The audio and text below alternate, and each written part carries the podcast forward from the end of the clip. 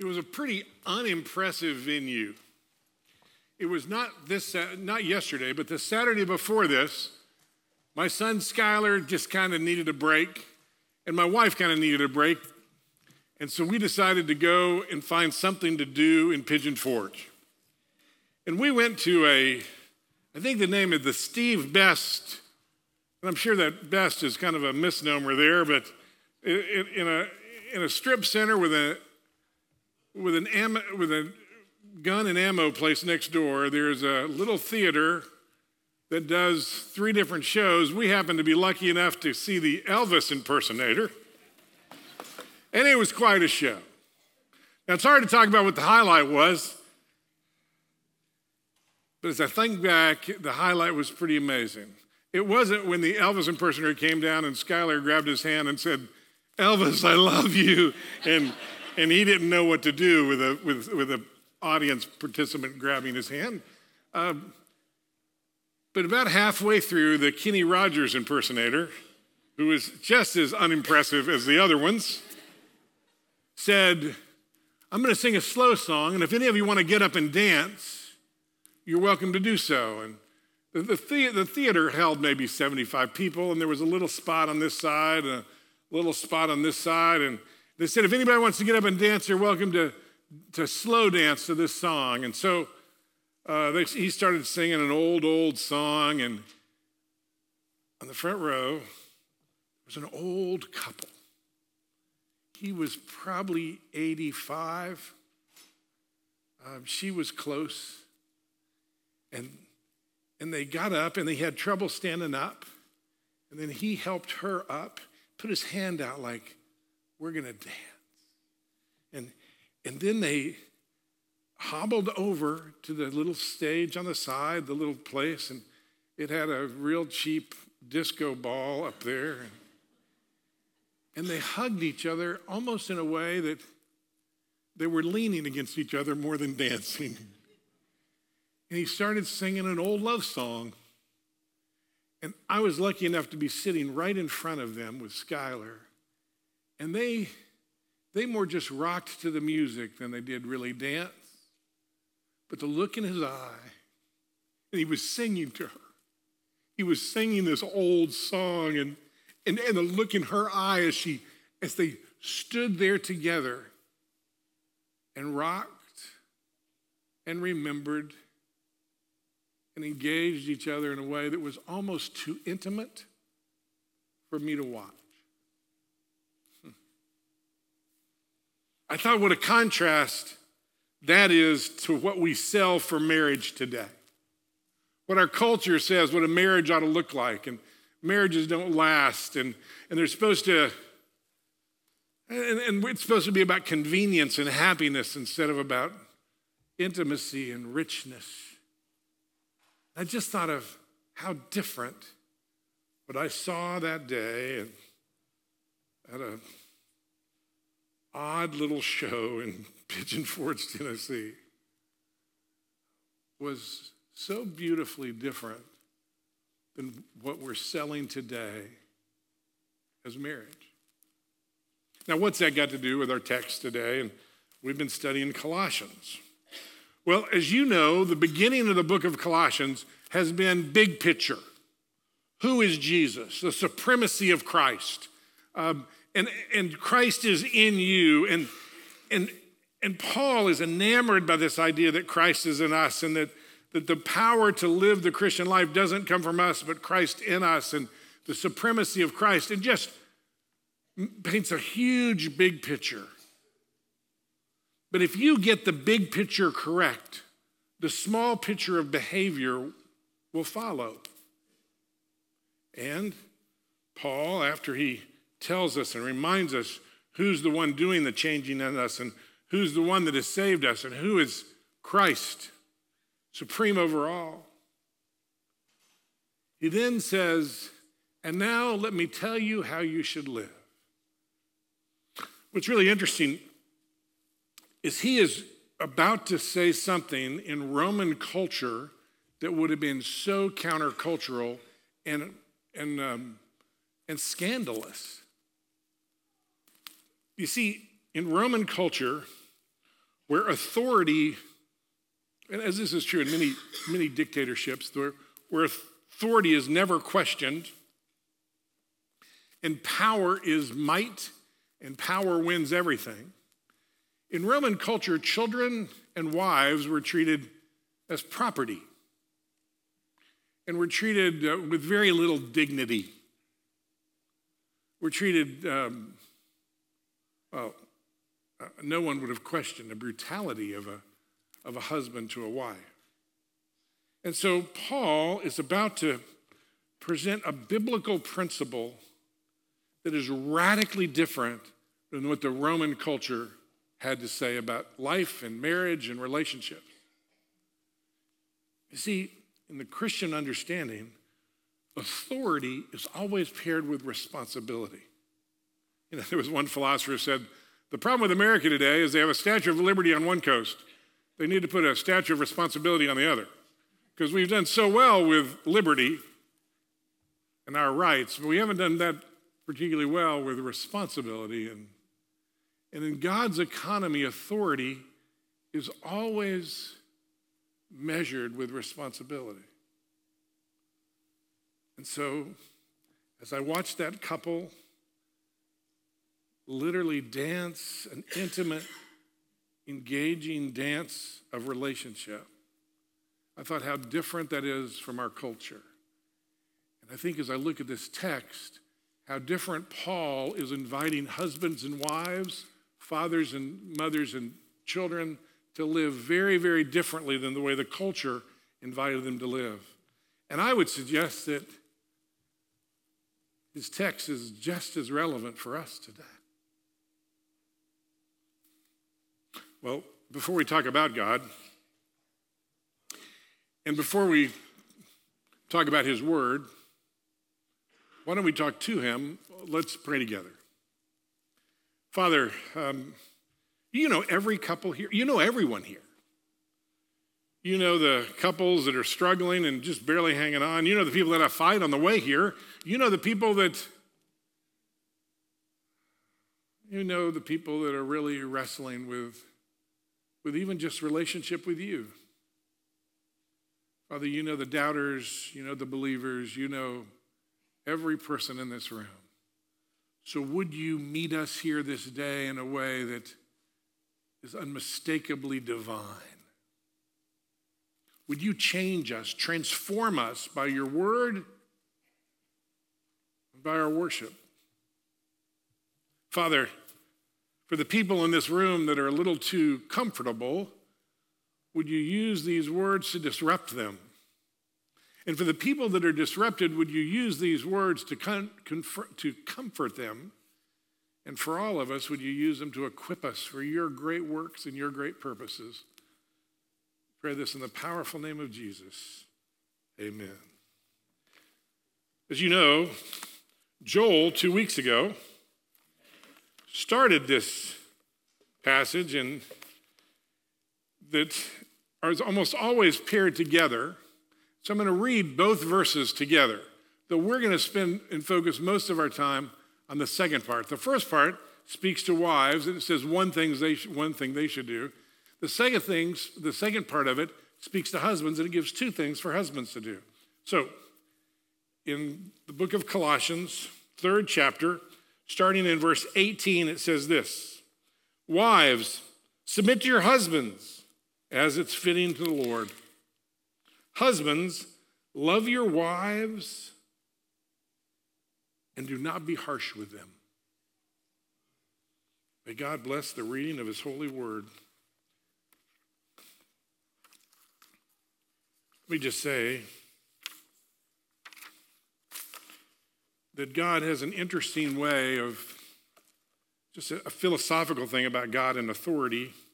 One of the ways God gives us common grace, because without common grace, meaning without some of God's limitations placed on us, we would be able to destroy ourselves with our selfishness. And every once in a while, that thin veneer of civility is pulled up, and you'll see chaos and anarchy and, and, and, and just horrific events that take place. And so, in God's common grace, he, he, he tries to set up a societal structure that that at least allows sinful people to be civil to one another. And one of the ways he does that is by making sure we understand authority. Um, that, that we have, the government has some authority over us. Your boss has some authority over you. Parents have authority over their children. Pastors have authority over the people that are in their flock. Elders have authority over the people that they're shepherding. Always be aware that authority is always, in God's economy, paired with responsibility. And be aware, and this is very important, and I want you to hear this from the pulpit. These verses should never be used to justify abuse of any kind. Abuse. What's a working definition of abuse? Abuse is an action that is intentionally harms another person, especially a person who has less power. It's cruel and violent behavior toward another. Now, we overuse the word abuse. It is not abuse when Domino's delivers its pizza late to me. It's just inconvenient. And we're all selfish, and we all hurt each other at times with our selfishness. But abuse is never condoned by Scripture.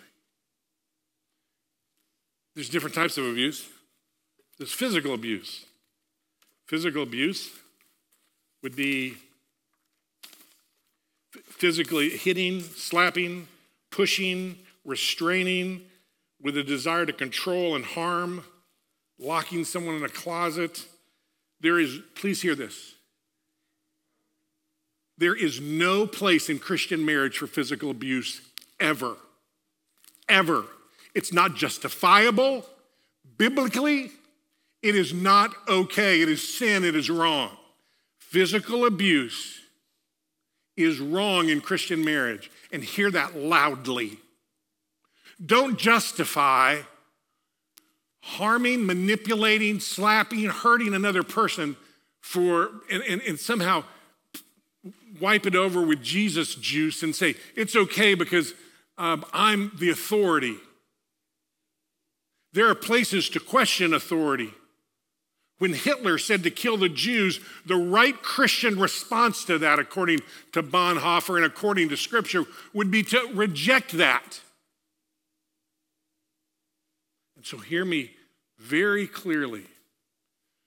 This important passage about how a marriage is supposed to be a, a dance of authority and responsibility does not justify abuse, physical abuse, sexual abuse, forcing, coercing, manipulating a person into a sexual activity against their will. Verbal abuse, regular and consistent belittling, name calling, labeling, or ridiculing another person emotional abuse, manipulation, threats of humiliation in front of others, financial abuse, limiting access to needed funds to take care of to take care of responsibilities. All of those are not appropriate in a Christian marriage. Now, some of you might be going, he's, a, he's getting a little um, pushy here. What I have just said to you is nothing compared to what Paul says. Paul, after he says that women should submit to the authority of their the husbands, but as unto the Lord, he then says, in, in, Ephesians, he says that men are supposed to love their wives like Christ loved the church and gave himself up for him. How did, what did Christ do to the church? He sacrificed his very life for the church. I mean, that's, that's a standard much higher than don't hit. So, what Paul is saying to, the, to, men here is incredibly uncomfortable because it goes countercultural to the Roman culture and it goes far beyond our culture. And it says husbands are to love their wives and not be harsh with them. Two commands love their wives. The word for love there, Greek you can use four different words for love.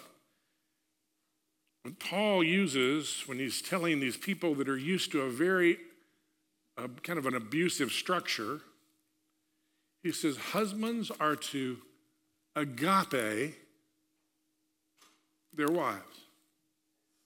Now, agape is this kind of love that you and I don't understand. Agape is an unconditional, sacrificial, radically committed love. It's the kind of love that, that God has for us. Usually, when we talk about love, and, and a lot of the research on marriage and stuff, they talk about social reciprocity. And basically, love is sort of a deal. I'll do my part if you do your part. We're going to kind of have a deal here. And, they'll, and, then, and they do marriage research based on kind of a, kind of a social construct that has people kind of negotiating who's, and, and, and basing it all on happiness. And God is saying something much, much, much more powerful, much more important than that. And He's saying, husbands are to agape, treasure, sacrifice for. How often I, how often Mona say, Are you listening to me? How often has Mona been on the other side of my disinterest? How often has Mona been on the other side of my being someplace else when I'm there? And God says, Husbands, love your wives. And then, as if that's not enough, if that's a much greater standard than I've ever lived up to. He then says, Oh, and by the way, don't be harsh with them. Some of your translations will say, don't treat them with bitterness, bitterness or with frustration. Some of your translations might even say patient with them. Um, Skylar in here. So last night we gave Skylar the first shower he's had since May. So if you don't know me, would say they're they're not very good parents. Um, we only take we only take baths once every two months in our home. Um, Skylar's broken leg, and so we got him in the shower. And I just want you to know, I wasn't patient with him or Mona. It was a goat rodeo, and it was just, and and I was just angry and frustrated, and and then I'm going to come and preach the next day about don't be harsh.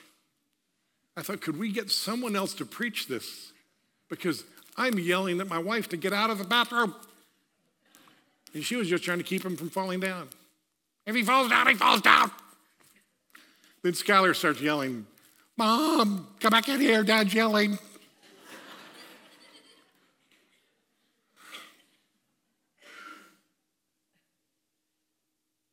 I'm supposed to love my wife an, an agape type sacrificial. I mean, what does Paul say in Ephesians? I'm going to love my wife like Christ loves the church. You know, a lot of people will say to me, you know, I want a biblical marriage. Have you read the Bible? Hey, I'll tell you about a great biblical marriage. How about Gomer and, and, and Hosea? You know that story in the Old Testament? Hosea his wife's unfaithful and he goes after her twice, buys her back from slavery. Is that committed to her? And you say, yeah, but that's really symbolic of Christ and his church. Exactly. And that's the standard that God invites us to. We'll all fail it. And, I'm not, this is not a sermon that you're supposed to poke at somebody. Somebody said, hey, it was like a, a, my old my old church where the music was really rocking and they made me feel guilty at the end. Well, I said that's that's not what I'm trying to do. I'm just trying to preach faithfully the word of God. And, and the word of God would say that if I want the kind of marriage that after 60 years we're leaning against one another and whispering in each other's ears and holding each other up as we sway music that we heard when we were kids. But I need to understand the way God designed it. The way God designed it was that my wife would treat me with respect, submit to the authority I have. See, the way God has set it up is it's 51 49. There has to be a deal breaker. I mean, you, if you've ever been in a business where it's 50 50, um, it's, it's not a good business deal. I mean, every time you, you, you, somebody buys a company or they want, they want to know who has that, that decision making point. Who's got the 51 versus a 49? Because there's times when there's just hard, you, there, there's times when good compromise, sacrifice.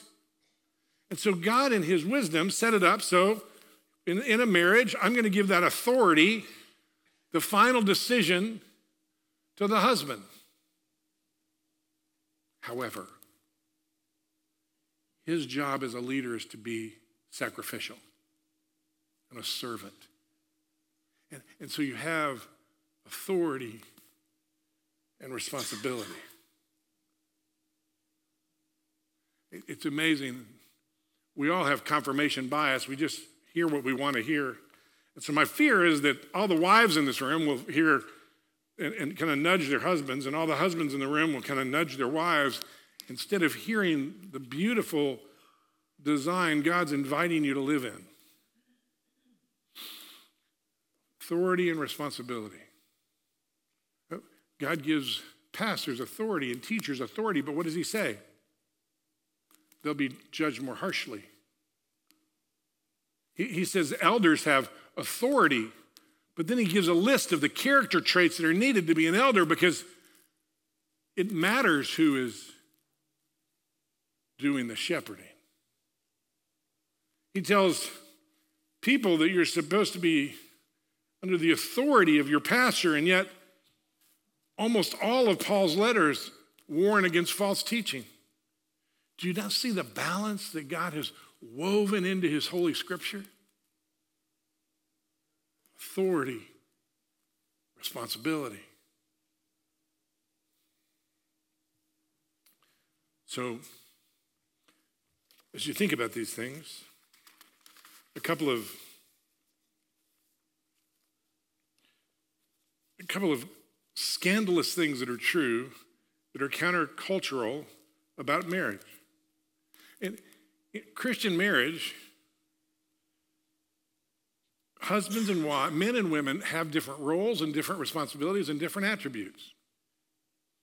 What happens in the world? The world says as soon as something's different, which one's better? That's not God's perspective. God's perspective in Genesis is both man and woman reflect the image of God.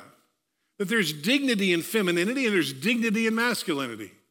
And therefore they should be treated as such. Biblical femininity says something about the nature of God that biblical masculinity doesn't. Biblical masculinity says something about the nature of God that femininity doesn't. Both of them have dignity in their design. On the canvas of Eden, where God was creating the world to reflect his glory and purposes, when he got to the height of his creation, humans, he said, Man and woman reflect my image. There's dignity. And therefore, there's so often we spend so much time talking about what men can do and what women can't do, or what women can do and that men can't do. And, and I think God would say, gosh, before you even have that conversation, understand the dignity of my design. That there are purposes and femininity that reflect my glory, and there's things in masculinity that reflect my glory. There is dignity in both. One of the dangers of our society today that's become gender neutral, they believe that gender is a social construct. Everybody under the age of 35 has been taught that in school for years. Gender is a social construct. That is not true. Gender is a theological construct. Maleness and femaleness precedes sexuality or, or, or physicality.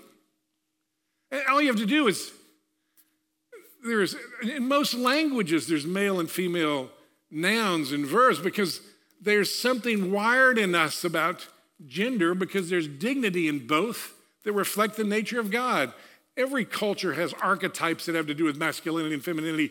We are going against the grain of thousands of years of understanding when we pretend there's no differences or that it's just a social construct created just by our society alone.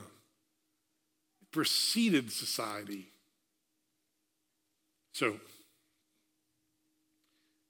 husbands,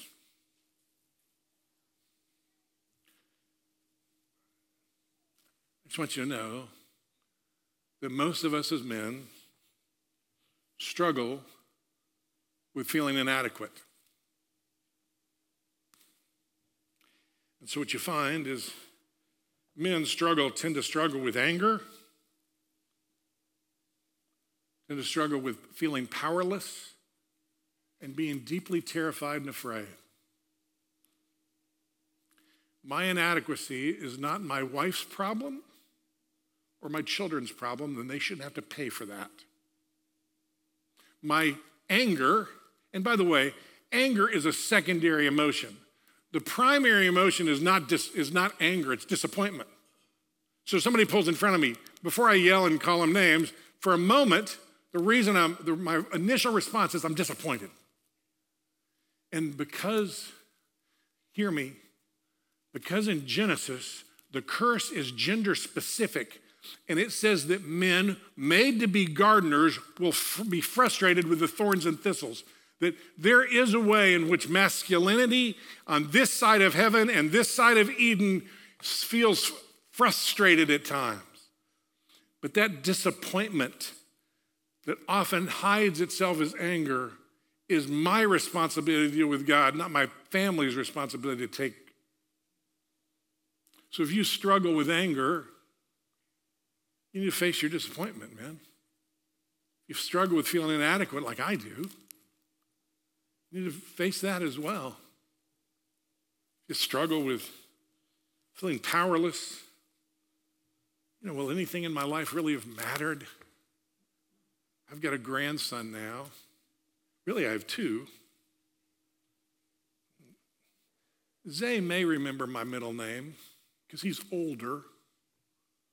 But I'll be long gone by the time Cedar's 30. He probably won't even remember my middle name. What does that, what does that make me think? The powerlessness, the futility of it all. But that's not my wife's problem. And that's not my kids' problem. And they shouldn't have to pay for my feelings of inadequacy that I'm supposed to be taking to God instead.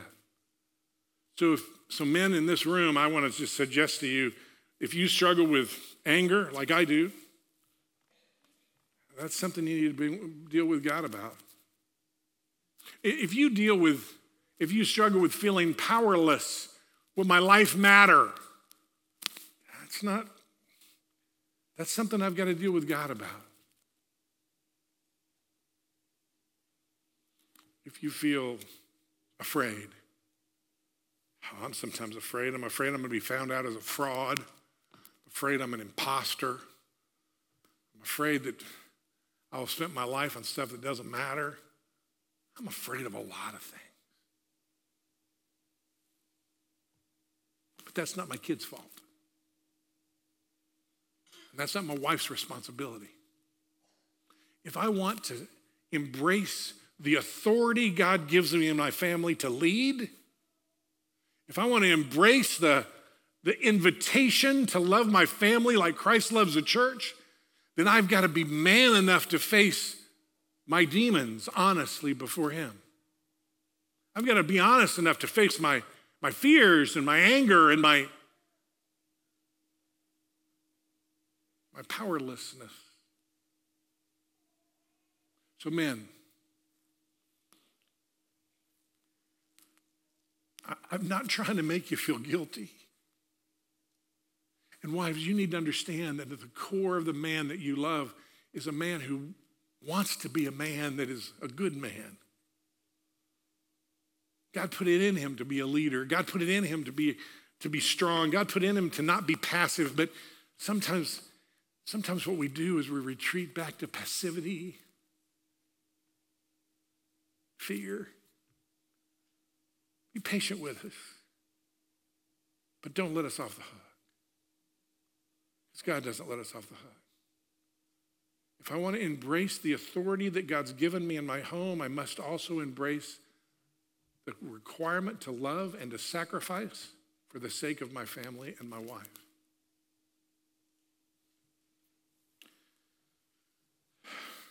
Wives, just be aware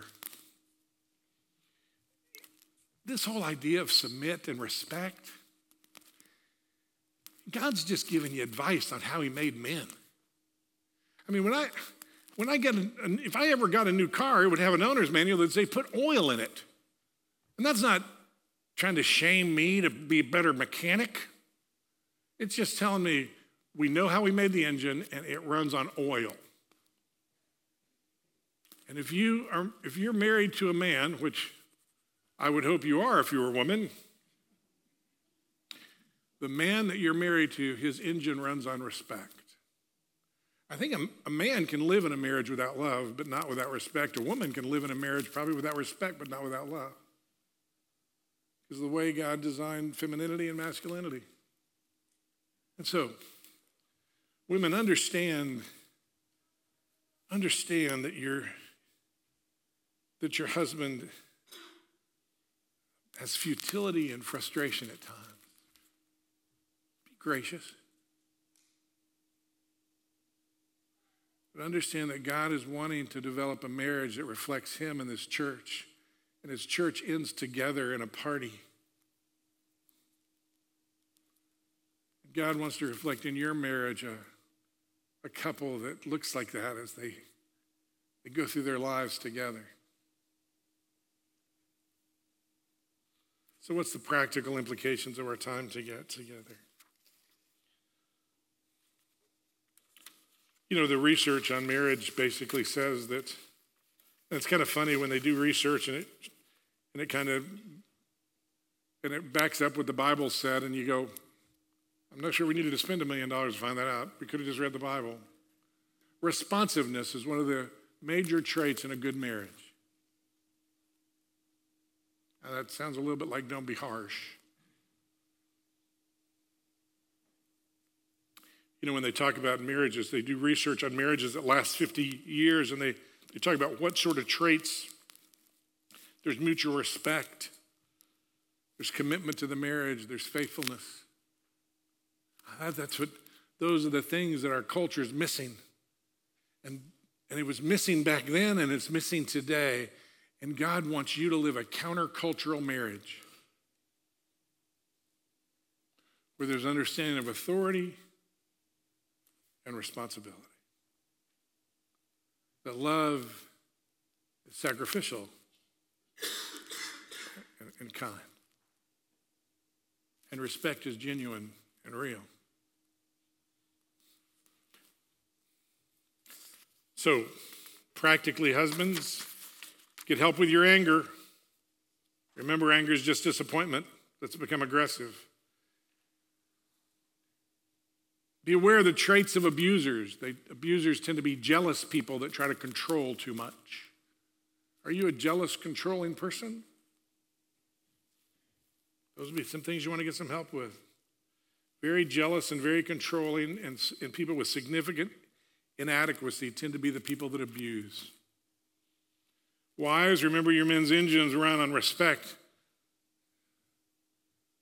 Be respectful toward your husband. If you're in a truly abusive relationship, I want you to get help. I want you to see somebody, talk to some people. And I don't mean that, that you had a fight once. I mean, if you're in an abusive relationship, um, God would want you to be not live in fear and you feel safe in your home.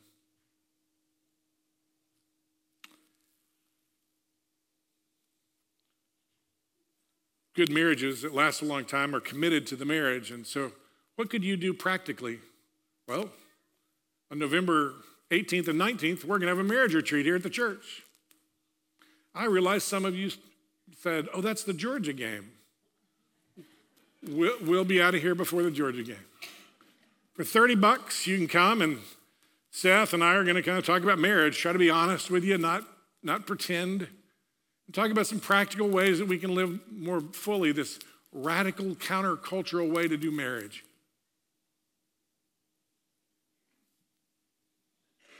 It's $30. If you need childcare, it's 40 That's a way to make a commitment to do something to help your marriage. I mean, after all, if it's really this important, shouldn't we do something intentional to get our marriage better?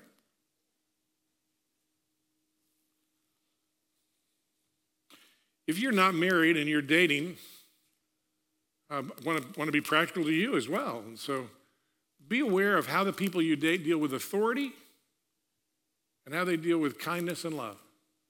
A good way to notice is when you go out to a restaurant, if I can just speak to the ladies, when you go out to the restaurant with a guy you're dating and he's treating you real nice, but he treats the waiter really poorly, run. Because eventually you're the waiter. We all are in, in marriages and relationships.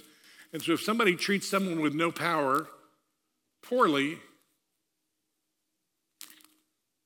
pay for your own meal and get out of there. Don't think, I can help him. No, he needs to help himself.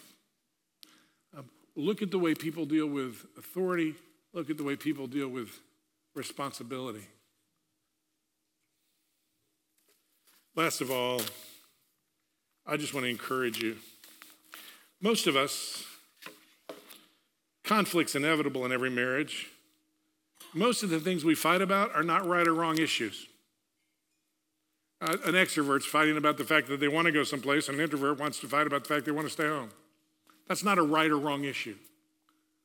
Um, someone who's tired wants to turn the TV off. Someone who's not tired wants to leave the TV on. That's not a right or wrong issue.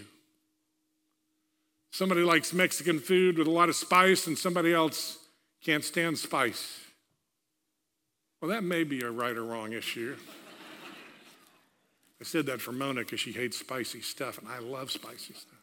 That's not a right or wrong issue. Most of our disagreements are over uh, preferences and personality and temperament. The need to be right in those situations has ruined many a relationship. When it comes to a right or wrong, that really matters. By the way, if you're dating, male or if you're dating, if you're a guy dating a woman or a woman dating a man, if they can't say they're sorry and they can't admit mistakes or failures, run. Because we all make mistakes, we all fail. We're all kind of scared. And we're all stumbling toward glory with this beautiful picture of what a marriage is supposed to be like. So, Church, hear the radical words of Paul, echoing into a Roman culture that believes in such a lesser view of relationships and people. And hear Paul say this Husbands, agape your wife. And don't treat her harshly.